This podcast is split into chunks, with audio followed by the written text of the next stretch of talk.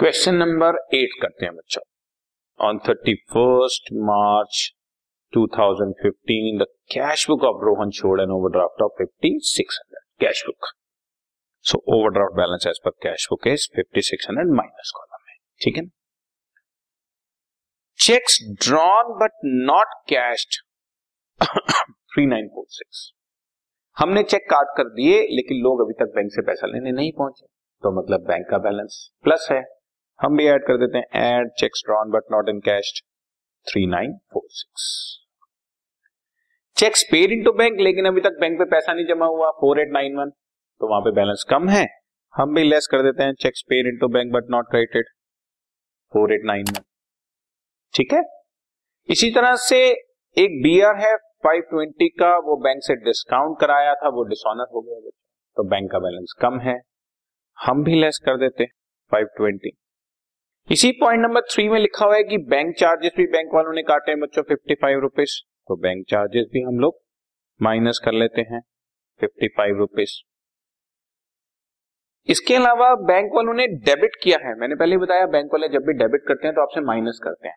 मतलब उन्होंने interest charge किया आपसे। Debit is made in passbook for account on account of interest on overdraft 120 इन्होंने माइनस किया, हम भी माइनस कर लेते हैं 120 और बैंक वालों ने इंटरेस्ट और इन्वेस्टमेंट कलेक्ट किया है 760 और क्रेडिट किया है। क्रेडिट का मतलब वो ऐड करते हैं। तो उन्होंने ऐड किया तो हम भी ऐड कर लेते हैं। ऐड इंटरेस्ट इन्वेस्टमेंट 760 क्वेश्चन खत्म। बस, अब इसकी टोटलिंग करनी है। फिर टोटलिंग करके देख रहा हूँ तो माइनस कॉलम का टोटल ज़्यादा है। इलेवन वन एटी सिक्स यहाँ रखा। और ये दोनों का टोटल मैंने माइनस किया। Six four eight zero plus column में बचा। प्लस कॉलम में बचा तो वो ओवरड्राफ्ट है। क्योंकि question as per cash book वाला है। तो आंसर एज पर पासबुक वाला आ गया। Am right is it okay ठीक है। आपने एक चीज़ का ध्यान रखना है।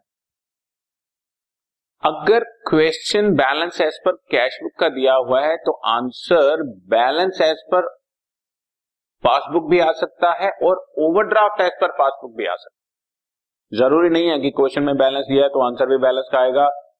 क्वेश्चन में ओवरड्राफ्ट दिया है तो आंसर में ओवरड्राफ्ट ही आएगा। ना।